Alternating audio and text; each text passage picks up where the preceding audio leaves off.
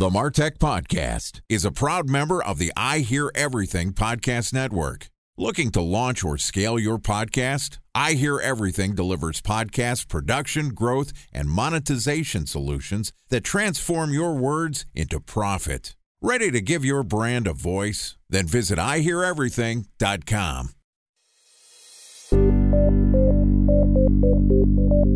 From advertising to software as a service to data. Across all of our programs and clients, we've seen a fifty-five to sixty-five percent open rate. Getting brands authentically integrated into content performs better than T V advertising. Typical lifespan of an article is about twenty-four to thirty-six hours. If we're reaching out to the right person with the right message and a clear call to action, then it's just a matter of timing. Welcome to the MarTech Podcast, a Ben J. Shap L L C production. In this podcast, you'll hear the stories of world-class marketers that use technology to drive business results and achieve career success. We'll unearth the real-world experiences of some of the brightest minds in the marketing and technology space so you can learn the tools, tips, and tricks they've learned along the way. Now here's the host of the MarTech Podcast, Benjamin Shapiro. Welcome to the MarTech Podcast. Today we're going to discuss how the MarTech industry changes across the world. Joining us is Azadeh Williams, who's the founder and managing partner at A Z K Media, which is a global media and marketing agency helping MarTech and AdTech vendors grow their presence in the APAC region. And today, Azadeh and I are going to discuss growing your MarTech business in the APAC region. Okay, here's my conversation with Azadeh Williams, founder and managing partner of A Z K Media.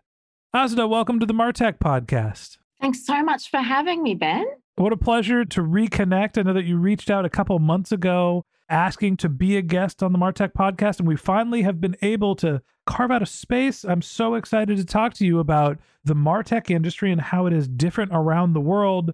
Let's start off talking a little bit about you, where you are and what you do. Tell us a little bit about your work. So before starting A Z K Media as an agency, I was actually a marketing and technology journalist. So I wrote for The Times and the Sunday Times in the U K, and then I wrote for I D G's publications globally. So I D G is obviously a U S-based company and they've got arms across the world. So C M O Magazine, C I O, P C World, Computer World.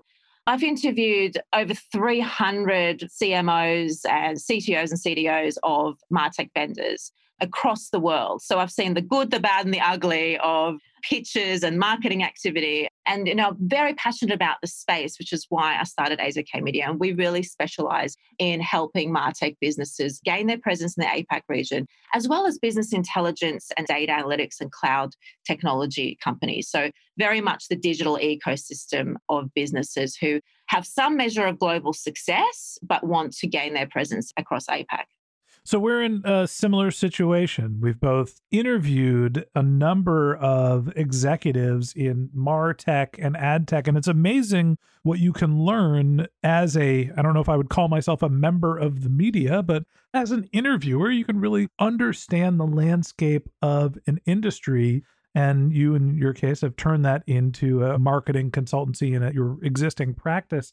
I'm curious to hear your thoughts. You mentioned that, you know, you wrote for a publication that was U S based. You wrote for a publication in the U K, and you're based in Australia. So you've covered at least three continents with your employment. Talk to me a little bit about how you see the differences for MarTech companies across the various continents and regions that you've worked in. Do you mean from a media perspective? Well, it's a good question. I, I was thinking, I guess, not only from a media perspective, what's the difference, but let's start off with businesses that are founded in various regions. Do you think that the landscape and the playing field is equal? Is there any benefit of starting a MarTech company that is U S-based as opposed to Europe or Asia? Any differences in terms of, you know, where a company is located in driving MarTech success?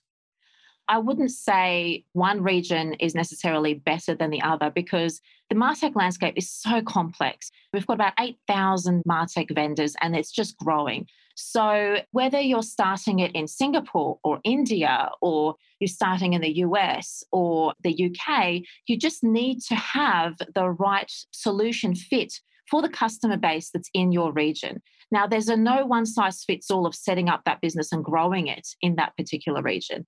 So we have clients in London and the U K, and they've reached far and wide across the continental part of Europe. And they work very much across the retail verticals and the sort of drink space and the e-commerce space. Their business model of growth is very, very different to our U S vendors and those who are in the San Francisco area or Michigan and so forth. I don't think there necessarily is somewhere that's better than the other. We have a great ad tech company that we work for in India. They have very low overheads. Great place to start. But they have the challenge then of getting the trust and gaining the buy-in from the rest of the world. So while it's cheaper for them to start up and scale, it's harder for them to get noticed globally. If you are starting in the U K, U S, you have such a massive pool to work in. It's quite faster and easier to scale there and kind of get that street cred as such, say, when you're moving to, say, the A N Z region. So it's complex.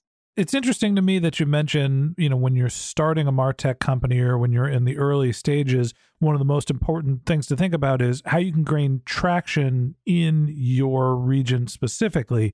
If you're starting in India, you have low overhead and it might be easier to gain traction in that area. That is a distinct advantage. You don't need a lot of capital to start a technology company in India relative to starting in the United States. The benefit of being in the United States is there's probably a larger revenue pool to pull from once you start to scale. Now, that brings us to the point of, okay, you get to a certain point of traction within your region. A special thanks to our presenting sponsor, Mutinex. Ready to take your team from I think to I know? Then join brands like Samsung, I N G, and Asahi who make better marketing decisions with Mutinex. Mutinex Growth O X, the marketing mix modeling platform that makes measuring R O I fast, easy, and cost-effective. Request a demo at mutinex dot co. That's M U T I N E X dot co. Time for a one-minute break to hear from our presenting sponsor, Mutinex. In nineteen nineteen, John Wanamaker said, half the money I spend on advertising is wasted. I just don't know which half. Well, the advertising landscape has changed since then, and instead of reaching your audience on two channels, you're probably reaching them on twenty. Turns out John didn't know how easy he had it. But that doesn't mean that you should give up on striving towards marketing effectiveness. No matter how complex your marketing strategy is, Mutinex Growth O X is the market mix modeling platform that measures the impact of marketing on your bottom line. Mutinex's market mix modeling platform calibrates your insights against the latest market conditions so you can make media and marketing investment decisions confidently and quickly. Ready to take your team from I think to I know? Then join brands like Samsung, I N G, and Asahi who make better marketing decisions with Mutinex. Mutinex Growth O X, your best decision starts here. To learn more about Mutinex, go to mutinex dot co. That's M U T I N E X dot co. Okay, here's the rest of today's interview. What are the ways that you generate that early traction? You're networking, you're starting to build in your marketing funnels. And how do you eventually expand beyond the region that is the one of your birthplace for a company?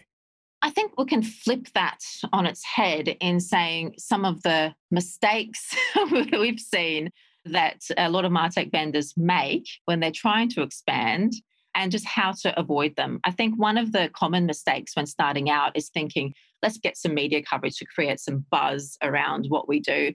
And unfortunately, with the media landscape as it is, it's quite hard to get some sort of direct business value from just creating a buzz in media. I think that's one of the common mistakes we see a lot of MarTech vendors make, especially when trying to expand outside of their region.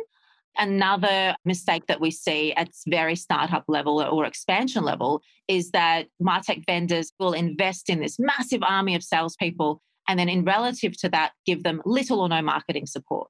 Their marketing and social media presence and their overall ecosystem is dull. It looks dry. It looks boring. It doesn't stand out from the crowd.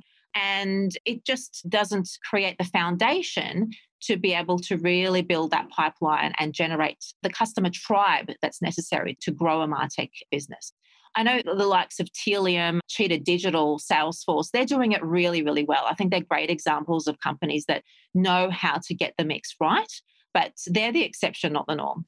Yeah, there's also a different level of scale when you start talking about marketing for Salesforce as opposed to marketing the early stage companies. I do agree with you that, you know, there is a blend of marketing, of awareness driving activities, let's call P R into that activity, and then direct sales. You need that blend to drive awareness, to get that initial engagement, and then actually drive someone through your marketing funnel with your sales tactics. And, and finding that balance and that blend is something that can be pretty difficult. Is there any difference? You were talking about the media landscape, or you asked, you know, when I was saying, hey, what's the difference between the regions? Do you mean the media landscape? Tell me how driving that buzz, that awareness, you work in P R on some level. How is that different in different places in the world? I would say in the U K, because it's very competitive to get noticed. So when you do get noticed in the media and scale and volume of people reading your content, you will get a lot more traction. And I think the same goes with the U S, because there's just such a big population and there's a high readership of content. So if you do get media coverage, there's more chance of you looking more authoritative, seeming more successful. You can leverage off the back of it. It gives you greater bragging rights in many ways.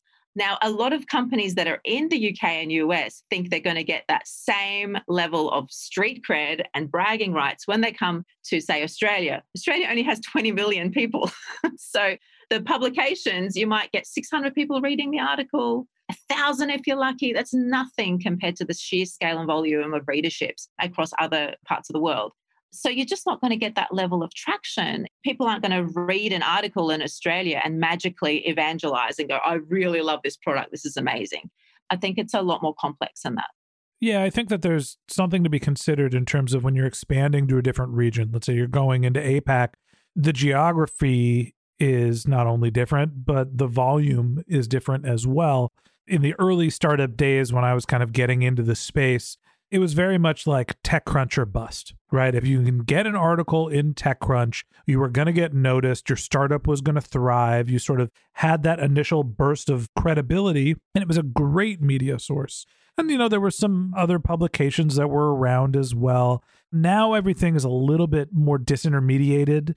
TechCrunch is not the powerhouse that it used to be for the technology industry. And it just seems like, you know, with social media, it's so easy to get your content in front of people. It might be easy to get them in front of them. Getting noticed and getting their attention is a different story. When you're moving into the Asian Pacific, are there different media outlets that you rely on? Obviously, Australia is different than China, which is different than Japan and India. That they're all a little different. Give me the lay of the land in terms of who are the popular publications, or are they a similar mix to what we see here in the United States? Yeah, look, the MarTech publications here, and, you know, if you're looking at the intersection between marketing, technology, data, there are a number of specific publications here that are open to great media pitches. I mean, we're looking at obviously C M O Magazine, where I was, and C I O to some extent. Then we're looking at Marketing Mag, B N T, Mumbrella. There's also I T Wire to some extent, also accepts customer case studies. There's a nice mix, but it's very small. It's a very, very small pool. And it's important to build relationships with those journalists and trust. And it's also important to have local stories to tell. So local customer success stories, local business wins, things that are very localized. No journalist in Australia is going to pick up something that's happened in the U S. They don't care about it. They say, we'll pitch those to the U S publications. So you have to regionalize your outreach, come up with customer stories that are relevant to the market. When you're trying to expand, there's a MarTech company that's here in the U S trying to create a foothold in the Asian Pacific. Why should they prioritize P R as opposed to some of the marketing tactics that are less regionally specific, like your AdWords, your performance marketing, your email marketing? Those are kind of things that expand globally relatively easily. Why should marketers be prioritizing the P R and the awareness and buzz driving activities when they're going to a new market? Well, interestingly, what we say is don't prioritize P R. It's not something that you have to prioritize. I think it's just forms part of the overall marketing mix. So I would say completely the opposite. I would say have a look at your entire marketing funnel. Yes, P R hits the very top of the marketing funnel. Like I said, it gives you some bragging rights. It gives you maybe some third-party links if you're lucky. It builds a little bit of street cred on the ground, but it's not the be-all and end-all. It certainly doesn't need to be the priority. In Australia and New Zealand, it's very much relationships building exercise. If you come here, and it's very old school, and I know there's a big backlash around events and what have you. Globally, people are not doing as much event marketing as they normally do. But in Australia, it's very much relationships building. You need to be across all of the local events, the local marketing events and MarTech events to get yourself noticed and build those relationships on the ground. That to me is the number one thing. And that takes money. It takes a local regional marketing partner. For instance, we work with a lot of MarTech vendors and data analytics vendors on the ground here to build their presence across local webinars, local sponsored events, local podcasts. They're the things that are going to build local trust and local relationships. P R is just a little mix, but I think that should be a real bigger focus. And of course, the AdWords and the content around it, you know, blogs and inbound activity, it all forms part of that integrated mix. Yeah, I think that's a really important part to think about when you're expanding into new regions is internationalization is not just a language change. And, you know, hopefully you're taking it easy on yourself and going into a region where you have native speakers in your company, but there's also relationship building exercises and some of the nuances that come along with moving into a new region. You know, there are different behaviors across different cultures, and that's all something that you need to factor in when you're thinking about expanding beyond your geography. So, Azadeh, help me understand what are some of the ways that companies that are thinking about either internationalization, globalization, you know, what are some of the ways that they can avoid coming off as hollow or like they don't understand the region that they're trying to break into? A common mistake that we see global MarTech vendors make when trying to expand in the APAC region is not actually having any local-centric content on their global site. Local landing pages, customer use cases, or anything that makes the local customer feel like, oh, this MarTech vendor at global level really understands us, really cares about us, you know, gives us content and information and relevant things that speak to us, don't just kind of speak generically. And I think that's really, really important when you're trying to create localized efforts. I think that's great advice. I think not only trying to go into a market and just changing the geographies of some of your advertising strategy and doing some outreach to P R vendors, but really truly showing that you are integrating and starting to work in a region is what makes a difference to the people that are on the ground. And that wraps up this episode of the MarTech Podcast. Thanks to Azadeh Williams, founder and managing partner at A Z K Media, for joining us. In part two of this interview, which we'll publish tomorrow, Azadeh and I are going to discuss her guide for MarTech vendors to get media coverage.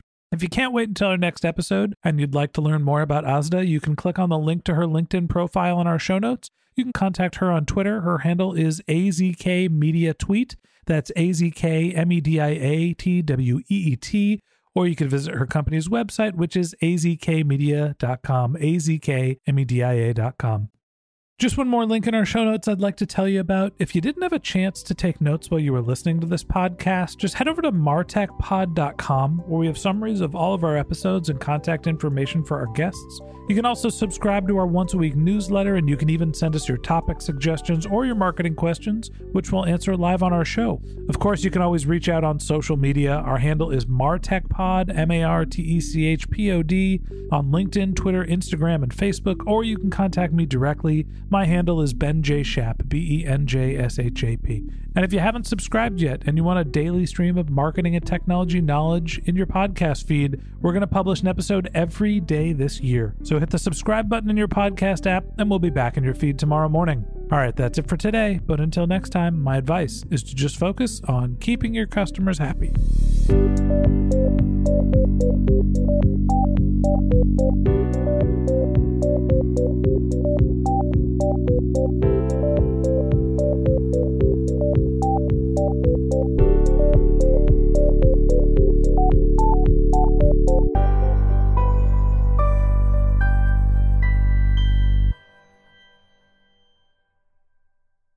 Thanks for listening to the MarTech Podcast, an I Hear Everything production.